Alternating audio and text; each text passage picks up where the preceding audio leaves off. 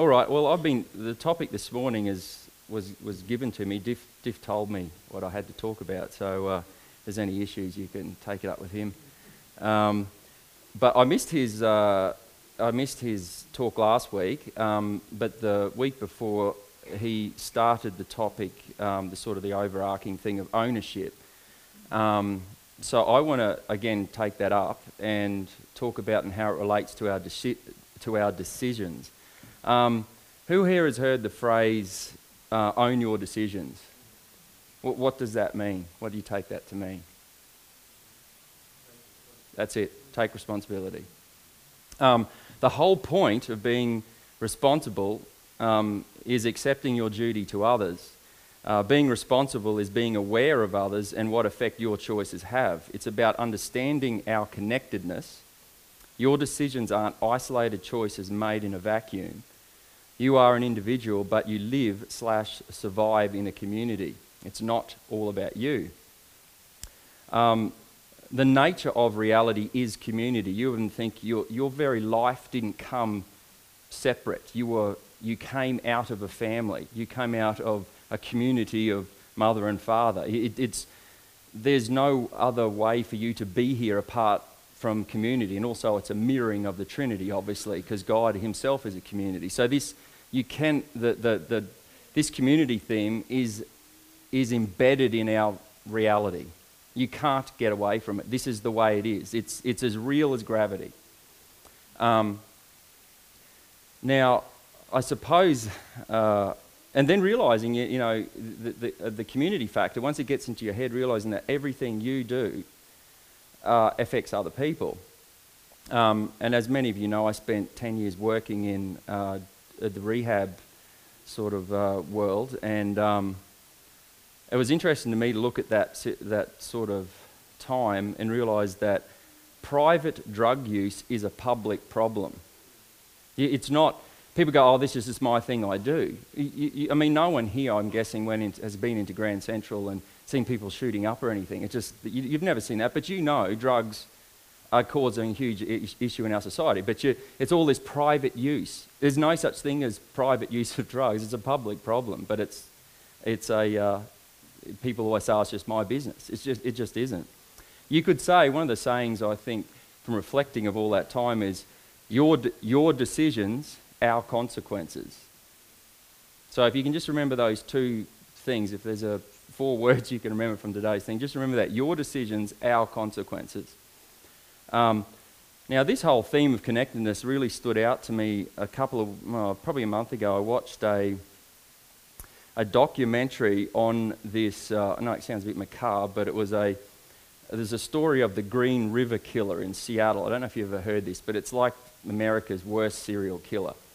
And uh, a, I think his name was Gary Ridgway or something. But he, he ended up killing over, um, oh, they, they, reckon it could be up to 80 or to 100 people, but he, it was confirmed 50. So this is, and he did it over 20 years, he did this. Um, now, what was interesting about this documentary is it didn't just show the story of how he was caught and the lives of the people, uh, you know, that his decisions affected. And that, and the, the, the, that wasn't the most interesting thing to me because it's obvious this guy's making decisions to kill someone it's really affecting them quite severely. Do you know what I mean? It's, it's obvious. What the intriguing thing was, this documentary included the story of his family and what was so interesting about, interesting about it is they had no idea. And it was honest. They had, this guy was passing lie detector tests, the whole thing. They had no idea that he was this person. Um, and what was, and they were just incredulous. When they found out, they, they couldn't believe it. So they were honest um, you know, sometimes you see these stories and the family's protecting someone. It wasn't like this. They honestly didn't know and they were utterly blown out of the water. Now, their response to it was one of complete shame and anguish. Now, you think about this, they didn't do the killings, but by the sheer fact of the connectedness of family, it hurt them. And you can all relate to this. You, you, you don't think they're weird for doing that, do you? And the moving part of this documentary was when they, some of the family members went to places with the victims where they were actually killed and just said sorry to that family member. And it was a healing process for everyone there. They were, they were uh, you know, they they they were asking for forgiveness and showing anguish and just, uh, you know, living this moment with the victims, and yet they themselves did not do the killing. But you can understand this connectedness. It is absolutely real. You only got to see it in your own family. If, you, if your child is sick, you're going to feel it. But you're not sick, your child is sick, but the connectedness is so real, you can feel it, and you can't disconnect yourself from it. Um, so, this connectedness starts with family, then it moves to community, then it goes to country, and it goes actually all the way to the human race. Now, you see this all the time. A couple of weeks, I didn't watch The Origin. Um, I, no one's going to throw anything at me for that, but I just, I don't know. I, I, I ran into a lot of footballers whilst doing gigs in uh, clubs and stuff, and they weren't the most pleasant people. So I um, suppose I'm a bit prejudiced. um, but anyway, I heard this after the last Origin match. We won. Well, did you play the game? No, no. You really feel like you won. Who's here from did the Queensland thing? Did you feel like you won? You feel you, that night you were happy because you won, but you didn't. You, it was your connectedness with the team that gave you that feeling.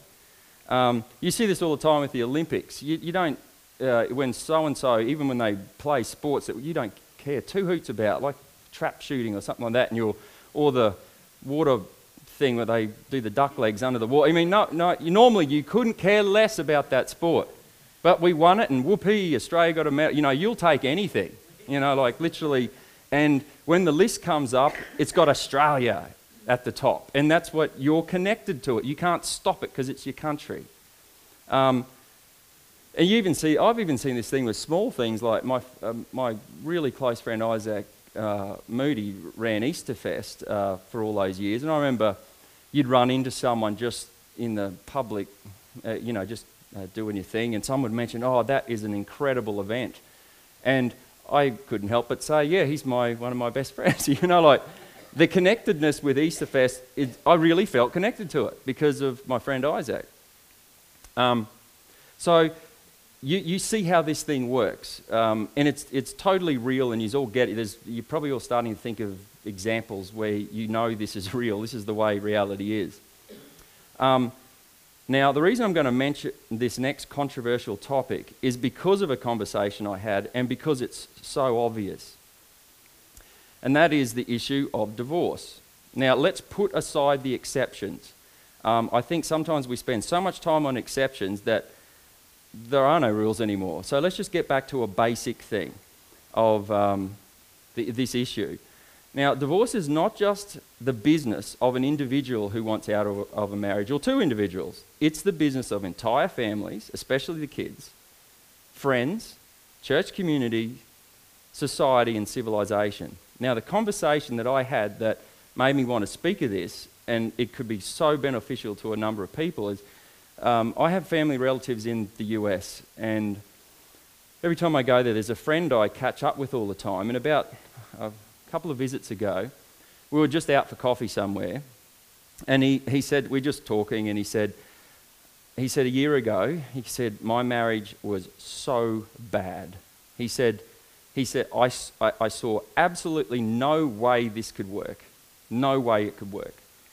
And um, so my next, my next question is, well, what happened? You know, how you, you know, what's happened? Everything seems to be going really well. And he goes, this is going to sound weird. I remember him saying this. He goes, this is, you won't expect this. But he, I, he said what changed everything was his grandmother. And it wasn't his grandmother was going to counsel him or anything. He just said, when he made the decision, I'm, I'm going to do this, he thought of looking his grandma in the face and telling her, and he could not do it because he was looking at, she was like the, um, the matriarch of the, fa- of the family tree, and he knew it would break her heart. He knew it. And also, he said, I would be the first in our family to do this. And he knew that he'd be setting up something to occur within that family tree. So, uh, despite how that thought in him, he thought it was weird that his grandma saved his marriage. But, and he said, Do you think that's weird? And I said, No, you are that is exactly right. You thought community and it saved it. If you just thought of yourself and you, the situation in, it, this wouldn't have happened. It's the fact that you thought outside yourself and looked at community and realized that you are connected with this and it is going to affect people. And somehow he, he knew it wasn't an option anymore and he went through with it. That is an important thing to realize is when you see someone else do it, the connectedness thing will give you the idea to go to do it as well. So you could say the more people divorce, the more people divorce. You understand how it works? It's just, just the way it is. Now, again, I'm not having a go at anyone with this. It's just because of what I witness, especially in the club world. The more single mums, the more single mums. Um, well, the years of playing in, because I did music full time for nearly 10 years, and involved a lot of playing in clubs and stuff, and you get like groupies that follow around. I remember this whole bunch of girls, there's probably like seven or eight of them, and then one become a single mother, next one become a single mother, the next one become a single mother. Every single one of them did it. And it was like the fir- once the first one cracks, then it's because they're all connected. Just what happens. So I'm just going to throw out some generalized statements um, and see, Uh, and I'm not referring to anyone here, but just listen to the context. The more premarital sex you have, the more others have. The more promiscuous you are, the more promiscuous others are. The more provocative clothing you wear, the more provo- provocative clothing others wear. The more porn you watch, the more porn others watch. Now, this is what, if you don't believe that this works like this, just think of the pornification of our, ho- of our whole society is entirely because of the private use of individuals. It didn't start public. It has to be private. That's just the way the gig works. So when you hear a lot, especially you hear it with a lot of the LGBTQP, whatever the thing is now, when they keep talking about the private, oh, this is just our business, it's not their business, it's all our business. It's like when you say we're going to de- uh, designate something a, a, uh, a nudist beach, it's nude for everyone. It's not just for the people that decide to keep their clothes on. That's the policy. So when you make policy that way, you, you are affecting everyone with that train of thought, and that becomes dominant. That's why it's an issue. Um, because we're all uh, mysteriously connected, an individual's choices create an atmosphere, a culture, a persuasion. Your decisions give other people permission. This is the nature of reality. So I just want to look at, um, again, this connectedness and consequence thing is crystal clear in Scripture. So first we go to Romans 5:12. It says sin entered the world through one man. Just think of that for a minute. Sin entered the world through one man, not a bunch, one. And thus death has spread to the whole human race because everyone has sinned. Now, how real is this connectedness? Adam's personal decision is affecting you right now as you sit in this seat. I don't know about you guys, but I feel the weight of my sin nature. And it's absolutely real. And you ask yourself, how did you get it? Because of a decision of one person. I have this bent in me that was passed on. Just like my, my own existence is passed on from Adam. I can't be here unless he was here. Do you understand? It's absolutely real. Now, what uh, our next scripture is um, 1 Corinthians 12 26 to 27. If one member suffers, all suffer. If one member is honoured, all rejoice together. Now, if you are the body of Christ individually and members of it, so what type of individual, individuality do you have? It is this type. You have membership individuality. Now, imagine if you come in here this morning and, uh, and, and my severed hand was just sitting on the pulpit here. Um, first, I think you'd be a little disturbed. Why are you disturbed? Because it is disconnected. It's, it's an individual thing, you can see it here. But if it's disconnected from me and sitting there, you, some of you would have to leave the room. It would be a horror to you because a severed hand is no good to the body or the hand itself. That's just the way it is. It, it, it, it's individual, but it is totally, its context is the connectedness to the rest of my body. Now, I think one of the hugest things that's probably absolutely going through Christendom at the moment is individualism. It's just totally what you, what you think. Now, these are three things I'm going to mention that I was brought up with. Um, and then none of these are bad in themselves. Let me assure you, you'll agree with them as I tell them to you. But when they combine and they're followed wholeheartedly, they lead to the type of individualism we see today. And I remember my pastor saying this to me. He'd go, Read the Bible for yourself. And, and I thought it was a great idea. And he was, he'd say things like, he'd preach a sermon, he goes, Check me out. And, and I thought, That's good. I'll, you know, I'll, I can do that.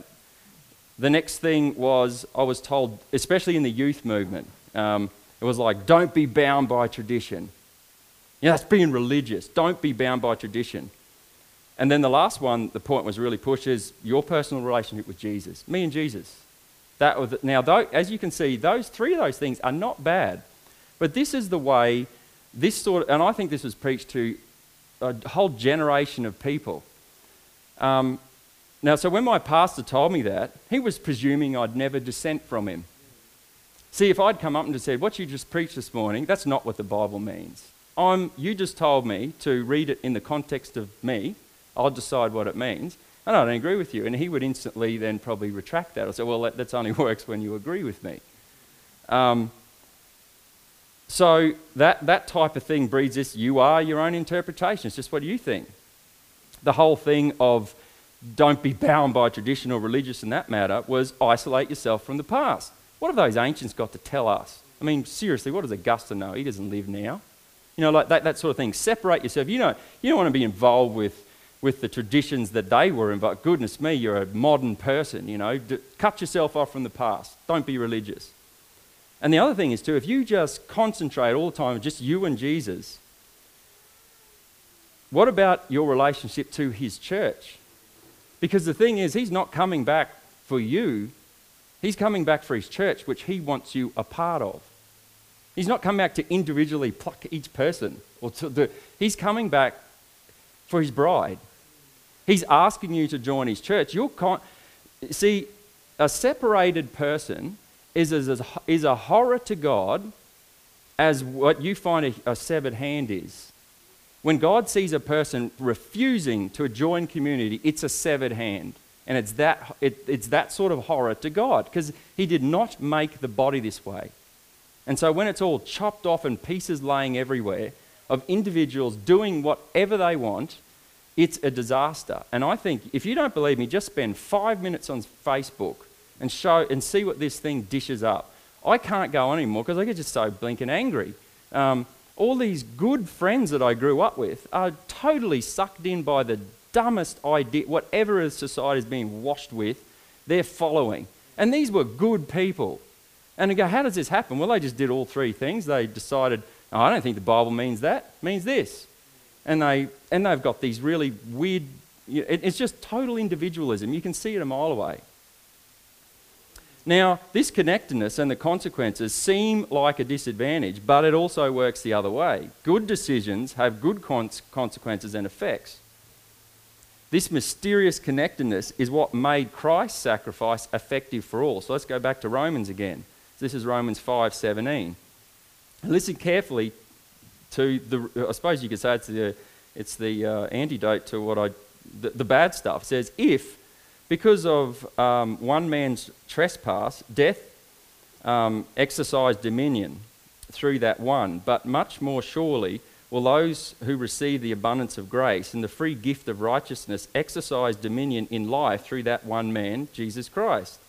Therefore, just as one man's transgression led to condemnation for all, so one man's act of righteousness leads to justification and life for all. For just as by the one man's disobedience um, many were made sinners, so by the one man's obedience many um, will be made righteous. Now, Jesus can save us this way because of connectedness. So if you're all peeved, like, oh, what I do is, affects other people, don't forget this same principle is what allowed Christ to die on a cross See, the thing is, Jesus got inside our race, and this is straight from the Creed, by being conceived of the Holy Spirit and born of the Virgin Mary. You think of how incredible this. Maybe we, because often Mary is just completely ignored. You understand what happened here is phenomenal. This is where Christ gained access. And it's incredible thought to think. He's inside the human race. And now he has that same connectedness that you all feel to your family. You are family. This is absolutely real. Now, this same connectedness that caused all these issues now has gone back the other way, where your salvation is actually it's actuated by this connectedness. You know, you, you wonder, like Christ died like two. I used to always think growing up, how does this relate to me? This is 2,000 years ago. Here I am driving a car and in this modern world, and what does a man on a cross got to do with me? It's because of this connectedness never stops. It goes through the whole reason. Just as I, and I think myself, I've got this sin nature, and I got that from the past. Well, I can also gain my healing from the past as well. It travels right through. So, um, this is something, anyone that knows me, you know, I can't go too far without mentioning C.S. Lewis. So, uh, C.S. Lewis has this saying, he calls it the good infection. This is, this is from Mere Christianity. He came into this world and became a man in order, to, in order to spread to other men the kind of life he has by what I call good infection. Every Christian is to become a little Christ. The whole purpose of becoming a Christian is simply nothing else. Now, we can't control the consequences, but we can control the type of decisions we make. If Christ can be a good infection, so can we. Um, everyone is going to be an infection. It's just a matter of what type you're going to be. You can't get out of it. You are an infecting type person. It's just a matter of which side you're going to give it to, to good or bad. And again, get back to this to, um, yeah, every decision you make is affecting someone, no matter how private you think it is. There's no, there is really no there may be a private decision, but it always goes public. Now, getting, getting back to the little four words I said at the beginning your decisions, our consequences. Be the good infection. Don't give people permission to make bad decisions. Now, I just want to finish again. We've got to finish with grace because obviously we're all sitting here going, I'm probably going to do something to someone today. um, and this is where the beautiful thing of grace comes into it. Grace works in amongst us as we stuff up and fixes stuff up and as we submit to it and it does all this great work. But let's not forget grace has two functions. It doesn't just deal with sin. Its greatest function is when it stops you from sinning in the first place. That's its, that's its highest thing it does. Like we always keep thinking grace has got all to do with fixing up the mess. It actually is its best when it stops the mess from occurring. And preventing is always better than trying to cure something. That's the highest work of grace. So realize this morning that if, if this seems like a weighty thing on you, just realize the grace of God is there to help you when you do mess up, but also think of the generations of people. I've mentioned some controversial topics, and I could have added a lot more in there that no one talks about.